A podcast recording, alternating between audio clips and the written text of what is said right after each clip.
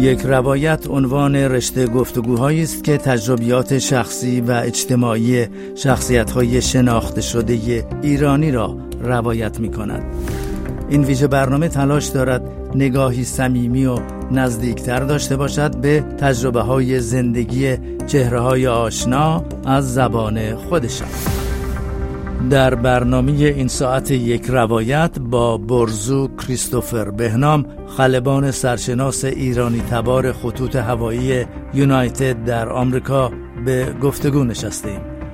آقای بهنام که ترجیح می دهد او را کاپیتان بهنام خطاب کنیم در 13 فوریه سال 2018 یعنی تقریبا چهار سال پیش توانست با تلاش و مهارت بسیار یک هواپیمای مسافربری را که دچار نقص فنی شده بود با 381 سرنشین در هوایی سالم به زمین بنشاند. من فرهنگ قویمی هستم و از شما دعوت می کنم به گفتگو با کاپیتان بهنام و روایت او از زندگیش و آن لحظات پرخطر هدایت هواپیما توجه فرمایید. کاپیتان بهنام ابتدا از دوران کودکی شما اگر ممکنه آغاز کنیم و بشنویم که چه موضوعی اصولا باعث شد که شما در آن روزگار کودکی به خلبانی علاقه مند شدین. من بچه که بودم پدر مادر آخرای هفته ما رو میبردن جاهای مختلف می‌رفتیم. یک بار بود که پدر و مادر و دوتا خواهرای من چهار تا خواهر دارم ولی اون زمان دو تا بودن. ما رفتیم فرودگاه مهرآباد و اونجا من نه سالم بود و یه بوینگ 747 پن‌ام رو دیدم. وقتی اون هواپیما رو به اون عظمت دیدم بزرگ take off کرد. همونجا من تصمیم گرفتم که در آینده عشق و علاقه من اینه که می‌خوام خلبان بشم. و رفتم به خونه خب پدر و مادر گفتیم من خندیدن گفتن خیلی چیز خوبیه. پسر برات امیدواریم که بشه. و نه سالم بود دیگه. رفتم خونه به عمو و دایی و خاله و همه بچه ها گفتم من می‌خوام خلبان بشم. نه فقط خلبان می‌خوام بوینگ 747 خلبان بشم. خب خیلی خندیدن و ایرونی هم که می‌دونی بعضی موقع گفتم بابا تو کجا؟ اون 747 کاپیتان کجا؟ به هر حال این بود که عشق و علاقه من از همونجا شروع شد که من هر طوری شده بتونم خودم رو به خلبانی برسونم. و اون موقع عید بود یا تولد بود که هدیه می‌دادن یا پول می‌دادن به ما. من همیشه اون پولا رو می‌گرفتم می‌رفتم هواپیمای مدل میخریدم مدل های کوچولوی چوبی و اینا رو خودم بهشون وصل می‌کردم و هواپیما برای خودم درست می‌کردم و رو همون حساب همیشه اون عشق و علاقه رو جلوی چشم خودم نگه داشته بودم. و اما شما در دورانی که در واقع تینیجر بودین در حدود سه سال پیش از انقلاب به لندن رفتین و چند سالی هم در انگلیس مشغول تحصیل بودین اما تصمیم گرفتین که به آمریکا مهاجرت کنین. در اون روزهای پس از انقلاب که گروگانگیری کارکنان سفارت آمریکا در ایران برای ایرانیان خارج از کشور مشکلاتی ایجاد کرده بود شما چطور تونستین که ویزای آمریکا رو در لندن بگیرین؟ سال 1976 بود. من تنها پسر خانواده بودم و انقدر به مامان و بابا فشار آورده بود که من می‌خواستم خلبانی بخونم. منو بردن برای نیروی هوایی ببینم می‌تونم تو ایران اونجا منو قبول بکنن. رفتیم با این آقا صحبت بکنیم که درباره خلبان شدن برای نیروی هوایی ایران. برگشت به من گفت تو دندون تو پر کردی؟ گفتم آره. خب من داده دندون پشت کرم خورده بود و پر کردیم. من گفت نه به خاطر همون دلیل ما به تو نمی‌تونیم اجازه بدیم که خلبان بشی من همون موقع برای خودم فکر کردم گفتم دندون پر کردن چه رفتی به خلبانی داره. ولی خب این نظرشون اینطوری بود دیگه. منم دو تا پامو کردم توی یک کفش از بابا اینا خواستم که منو هر طوری شده به بفرستین خارج کشور. من برم اونجا درسمو بخونم برگردم بیام به کشورم خدمت بکنم که متاسفانه وقتی من اومدم بیرون رفتم انگلیس. اول مدرسه زبان رفتم توی بورنمث یه شهر southwest لندن هستش. بعد از اینجا رفتم ریدینگ برای کالج رشته فیزیک خوندم و همیشه عشق علاقم این بود که خلبانی بخونم. و یه فرودگاه کوچولو بود توی ساوثهمپتون نزدیک بورنمث اونجا من رفتم یک بار پرواز کردم. هوام خیلی بد بود مه بود. ولی وقتی با ما از توی ما اومدیم ما بالا اون بالا ابر سفید بود اصلا یه لذتی به من داد که واقعا واقعا عالی بود. ولی خب هم خرجش گرون بود هم 1976 که میلادی میشه اون زمان انگلیس انقدر باز نبود.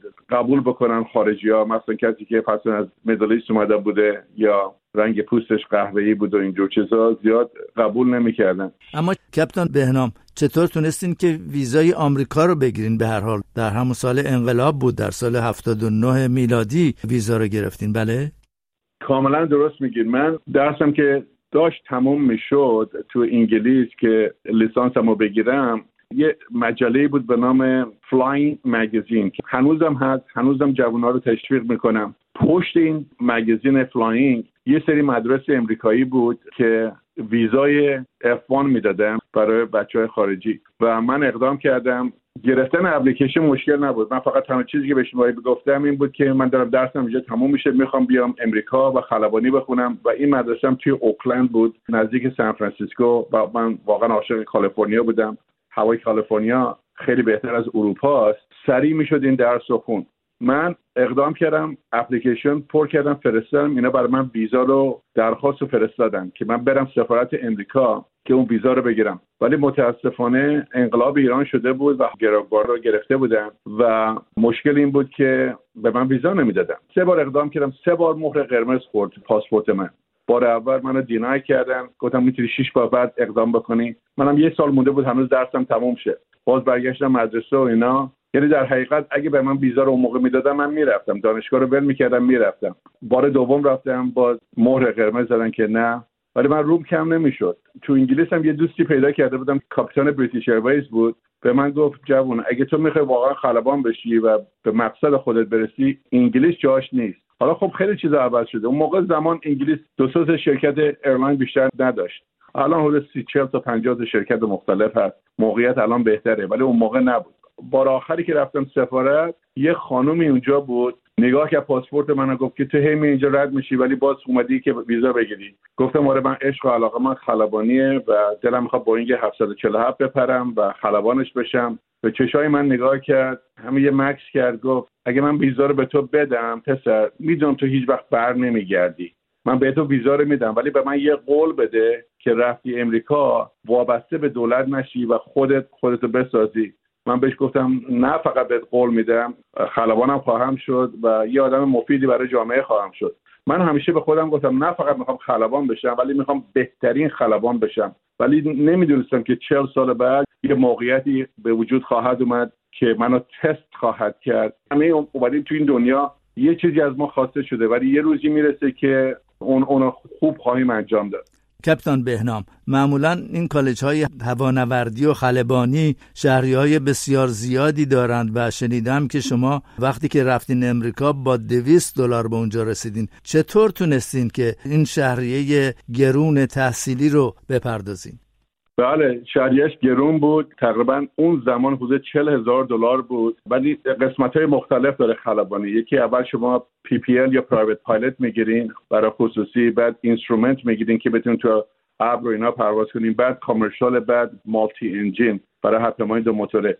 قسمت اولش اون زمان چهار هزار دلار خرجش بود. من دو هزار دلار مجبور بودم قبلا بهشون بدم ولی پول تو جیب من یعنی دو هزار دلار یعنی تقریبا برای پرایوت پالت گرفتن. نصفش من از من می‌خواستن که تو بانک باشه که اینا جور شده بود به کمک خانواده و اینا و کار که خودم می‌کردم تو لندن. من توی آشپزخونه کار می‌کردم ظرف میشستم توی رستوران ایتالیایی. خودم من پول جمع کرده بودم یه مقداری یه کمکی هم که از پدر مادر شده بود. ولی پول جیب من یه چمدون دستم بود و دویست دلار. و هیچ وقت من نذاشتم نداشتن پول منو دل سرد بکنه. وقتی که اینجا وارد شدم پام که رسید اینجا با گرفتن ویزای شیش ماهه گفتم از الان دیگه به من بستگی داره که چطور راه پیدا کنم پول در بیارم که خلبانی بخونم. به اضافه اون چطور می‌تونم اینجا بمونم و اون ویزای تحصیلیمو بکنم به ویزای کامل که بتونم گرین کارت بگیرم.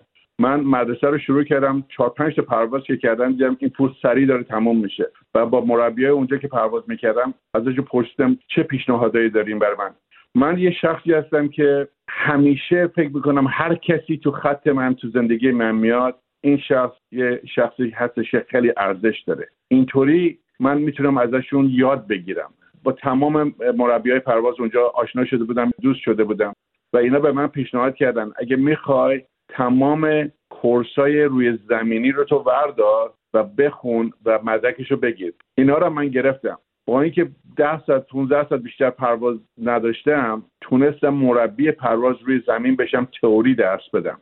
با تئوری درس دادن دو تا چیز شد. اولا اینکه توی اوییشن که بودم هیچی می‌تونستم یه درآمد کوچولوی اینجا درست بکنم. نه با مدرسه با شخصا به دوستان کسایی که میامدن مشکلات داشتن بهشون درس بدم بعد اونا به من پول می‌دادن. ساعتی 8 دلار. با اون من تونستم معلومات خودم بیشتر بکنم. چون هر چیزی شما اگه بخون خوب یاد بگیرین چیزی که یاد گرفتین رو شروع کنین درس بدین اینفورمیشن و نالج خودتون بالاتر میره. و یه دوست دختر من پیدا کردم که برای یه بانک آمریکایی به نام بانک اف امریکا کار می‌کرد و منجر اونجا بود. دختر جوانی بود ولی خیلی موفق. اون زمان به من پیشنهاد کرد چون بورس وجود نداشت هیچ جام وام نمی‌دادن برای خلبانی گفتش که تنها راهی که تو بتونی این کارو بکنی گرفتن کریدت کارت هست. کارت های اعتباری این ویزا یا امریکن اکسپرس و با کمک ایشون من تونستم کریدت کارت بگیرم با بهره 15 20 25 درصد. و من واقعا می‌تونم بهتون بگم که این خرج مدرسه خلبانی که قرار بود 40 هزار دلار بشه تقریبا برای من 80 هزار دلار خرج شد. چون با بهره زیاد پول قرض کرده بودم از بانک که اینو بدم. و این ترسش و رقم بزرگش منو مجبور کرد که یه course ی که چهار ساله بود من دو ساله تمام کنم. کپتن بهنام به هر حال این پشتکار و تلاش زیاد شما باعث شد که سرانجام بتونین در خطوط هوایی United Airlines استخدام بشین. به اختصار اگه ممکنه تعریف کنین که چطور به عنوان خلبان استخدام شدین؟ وقتی من برای United Airline اقدام کردم حدود 4500 ساعت پرواز داشتم. کاپیتان بودم برای یه شرکت کوچولوی commuter که هواپیماش سی نفره بود. و وقتی هم که اونجا برای interview کردن سال 1985 بود. یه اعتصاب بین خلبانا و management United بود که من هم استخدام شدم هم از یه هفته منو اخراج کردن. چون می‌خواستن که من strike breaker بشم. یعنی union ما برخلاف management یعنی در واقع نپیوندین به جمع اعتصاب کنندگان و مستقلا کارتون رو شروع کنین و از اعتصاب دیگران همکارانتون حمایت نکنید کاملا. و من تصمیم من برخلاف این بود و با اونا که اعتصاب کرده بودم موافقت کردم چون پدر من اینو به من یاد داده بود. تو همیشه باید با مردم باشی نه با management این تصمیم من مستلزم این شد که منو یونایتد اخراج کرد و اون dream یا هدفی که داشتم که بوینگ 747 بپرم رفت کنار. دیگه فکر کردم که این آخرشه. ولی نیومدم خودم رو بفروشم برای شخصی که برم اونجا خلبان بشم. برخلاف کارگرای یونایتد.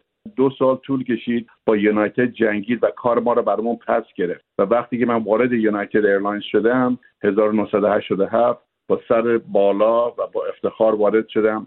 دو سال زندگیم بین رفت ولی من با کارگرا وایسادم نه با management یونایتد. 1987 وارد شدم و 1989 تو cockpit 747 بودم. اون بچه 11 ساله که آرزوش این بود که بوینگ 747 بپره نه فقط به اون مسیر رسیدم من توی cockpit اون هواپیما بودم بوینگ 747 و این آرزو و عشقی که داشتم عملی شد اومد دست من.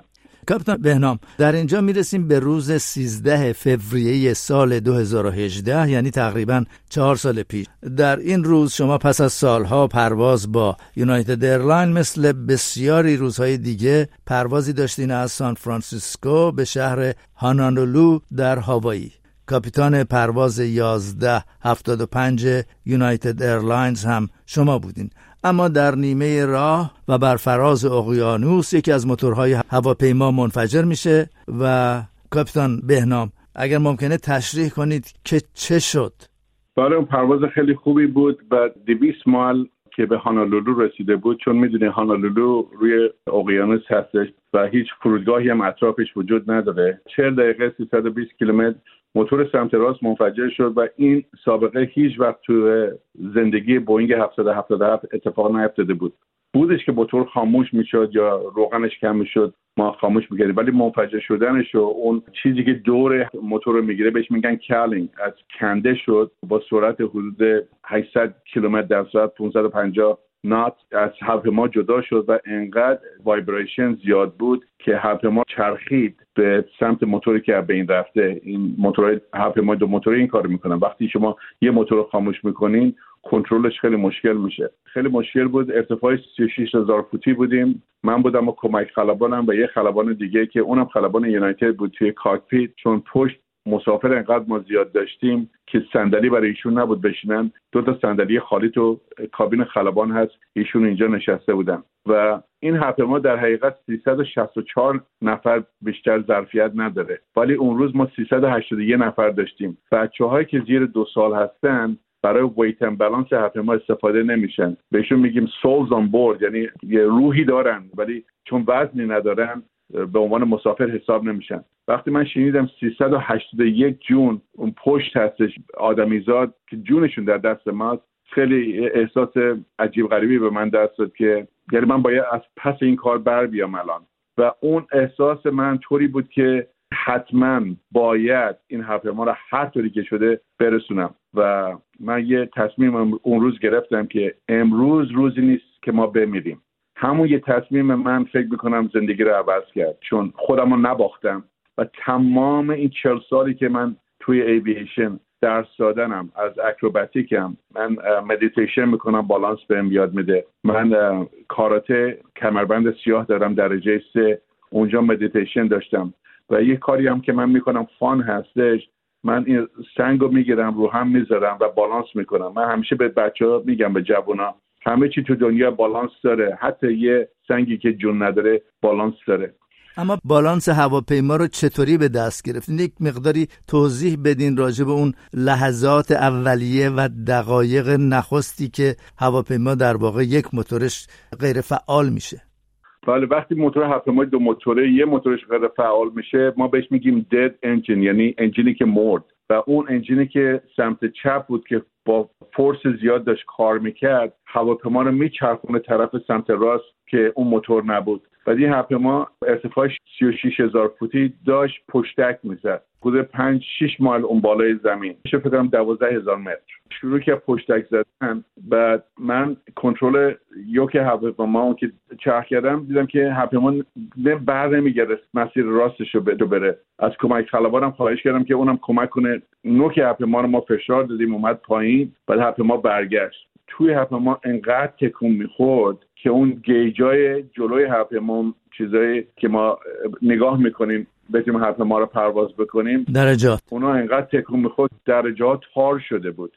مشکل بود کامیونیکیشن با هم صحبت کردن کنترل هواپیما رو کردن و مسیری که داشتیم می‌رفتیم درست روی هانالولو نبود. من پیچیدم سمت راست یه ده درجه که بریم مستقیم به هانالولو چون اونجا خطوط هوایی هستش. این خطوط هوایی منظورم این فریوی میمونه این اتوبان میمونه اون بالا. من مستقیم رفتم هانولو که اون خودش چهار پنج دقیقه کم کرد مسافتی که ما به هانولولو داشتیم. و اینا میگن که همون تصمیم گرفتم خیلی تاثیر داشت که این هفته ما بتونه رو هوایی بشینه. ولی ستای ما مغزمون رو گذاشتیم رو هم. اینطوری نبود که بگم من منم من کاپیتانم تمام تصمیم ما رو من بگیرم. هی با هم صحبت کردیم بهترین کار چیه؟ اونا چکلیست های مختلف رو انجام دادم ستای ما چکلیست های مختلف رو انجام دادیم. من هواپیما رو پرواز می‌کردم به این آقایی که پشت نشسته بود اد. گفته بودم ایشون با برج مراقبت او صحبت بکنه و با مهماندارا که جریان رو براشون شهر بده چون واقعا سرم شلوغ بود. چون تمام کامپیوترهای هواپیما بین رفته بود. ما یک دونه ایمرجنسی نداشتیم فرهنگ جان. ما نه تا ایمرجنسی مختلف داشتیم. بال هواپیما انقدر تکون می‌خورد که سرعت هواپیما رو تاثیر گذاشته بود. از اون طرف چکلیسایی بود که یه وقتی یه موتور شما خاموش می‌کنین نصف سیستم هواپیما بین میره. مجبور بودیم که هواپیما رو بتونه با نصف سیستم داشتن جلو ببرید شما در حدود بیش از 35 ساله که در خطوط هوایی یونایتد ایرلاینز به عنوان خلبان و کاپیتان ارشد پرواز می‌کنید و به خاطر تصمیمات و مهارت و اقداماتی که در طول همین پرواز انجام دادین چند جایزه هوانوردی دریافت کردین از جمله جایزه شجاعت یا Superior Airmanship که در 90 سال گذشته در واقع تنها پنج خلبان از جمله شما این جایزه رو به دست آوردین. ویژگی این جایزه چی هست؟ Superior Airmanship Award اولا اینکه من تمام مصاحبه که کردم credit رو دادم به خلبانای دیگه که تو cockpit هواپیمای من بودن. من به خودم نگفتم که همه کارا رو من کردم. یک کاری بود که سه تایی دست به دست هم دادیم و انجام شد و من مطمئن می‌خواستم بشم که اینا دوستای ما با ما بیان و این award رو بگیرن. سوپریرمنشیپ اینه که یک کار خارق العاده رو شما کردین. چیزی که نورمال نیست. و هواپیمایی که حالت کروز مثال داره کنترلش دست از دست می‌رفت. تمام اتوپایلوتش و اتوماسیون از بین رفته بود. ما بتونیم سلامت برسونیم به زمین. یه دلیلی هم که ما اینو گرفتیم دو دلیل بود. همین که مسافرها رو نجات دادیم همین که به هواپیما صدمه بیشتری نخورد و تونستیم اون هواپیما رو بشونیم. حتی یکی انگشتش یا ناخونش نشکست یا انگشتش خون نیومد. و رو همین حساب این جایزه ای که حالت جایزه اسکار برای خلبانا هست یا Nobel Peace Prize برای دانشمندا هست عکس ما رو گذاشتن روی magazine ALPA و خیلی باعث افتخار بود.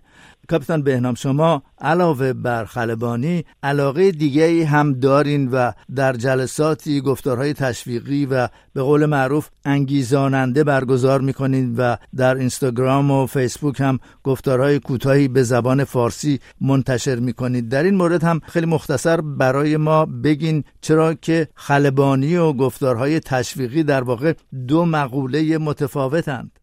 بله من اون زمانی که می‌خواستم خلبانی بخونم چون انقدر مشکلات زیاد بود من یادم یه روزایی بود که همون طرف سان فرانسیسکو می‌رفتم میدویدم. انقدر توی من عصبانیت زیاد بود که چطوری بتونم خودم رو به این آرزو برسونم.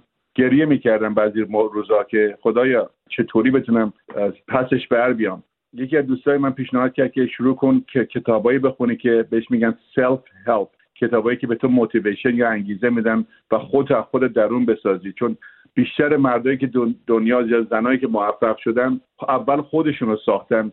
بعد گذاشتن چیزایی که بیرون بدنشون وجود داره فشارهایی که هست بهشون رخنه بکنه. رو همین حساب من شروع کردم کتاب خوندم تا الان حدود 350 تا کتاب خوندم و چیزهایی که یاد گرفتم که به من کمک کرد منو به من انگیزه داد موتیویت کرد من الان دارم به جماعت پس میدم. چون واقعا برای من مهمه که بتونم زیر بال یه جوون دیگر رو بگیرم بهش انگیزه بگم. بگم بابا منم این تو بودم. الان ممکنه قهرمان باشم و خیلی شهرت پیدا کردم و زندگی خوبی برای خودم درست کردم. ولی می‌خوام بدونی که منم این تو شروع کردم. پولی نبود. خودم بودم و خودم روی پای خودم وایستادم و هر چقدر که زندگی مشکل تر شد من بهتر شدم.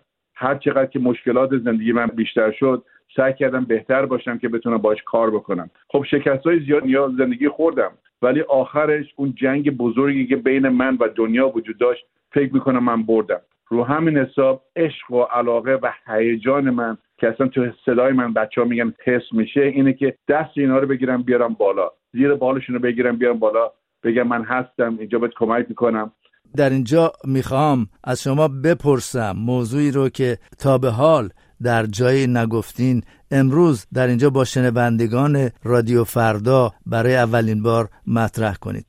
عشق و علاقه من اینه که بتونم به بشر و بشریت کمک بکنم. از راهی که خودم بلدم. اونم با گفتن انگیزه هستش و موتیویشن هستش. و من همیشه میگم یه purpose ی تو دنیا وجود داره. یه defining moment ی برای هر بشر وجود داره که یک روزی شما تست میشین و هرچی بیشتر قوی تر باشین خودتون از تو ساخته باشین می‌تونه شما رو کمک کنه. هر کسی برای خودشون رو باید پیدا بکنه. دقت کردیم. ما دلیلی هست که ما تو این دنیا هستیم. چه کوچک چه بزرگ. یه روزی می‌رسه که ما تست میشیم و بتونین اون تست رو انجام بدیم. در اینجا و در پایان این گفتگو می‌خوام به عنوان آخرین سوال بپرسم. کاپیتان برزو بهنام در این لحظه چه آرزویی داره؟ آرزوی من اینه که به امید خدا دولت ایران روشش رو عوض کنه درا رو باز کنه موقعیت خوب به بچه های ایران بده که بتونن خودشون رو به هر جایی که دلشون می‌خواد برسونن بیان و این دشمنای توف ذهن خودشون درست کردن رو بذارن کنار با بقیه دنیا رابطه داشته باشن. اون حبابی که روی سر ایران گذاشتن رو بذارن کنار و در کشور رو باز کنن. که مغزای خوب ایرانی که تمام جای دنیا هست بیان و بتونیم به خود کشورمون خدمت بکنیم. خیلی هستن. خیلی ایرانی های واقعا موفق تو دنیا هستن که می‌تونن برگردن و برای کشور خودشون خدمت بکنن و اون کشور رو به جای برسونن که واقعا ارزش دنیا رو داشته باشه. چون برچه های ایرانی به نظر من ارزششون خیلی بیشتره. این هستش که این موقعیت کم بهشون داده شده.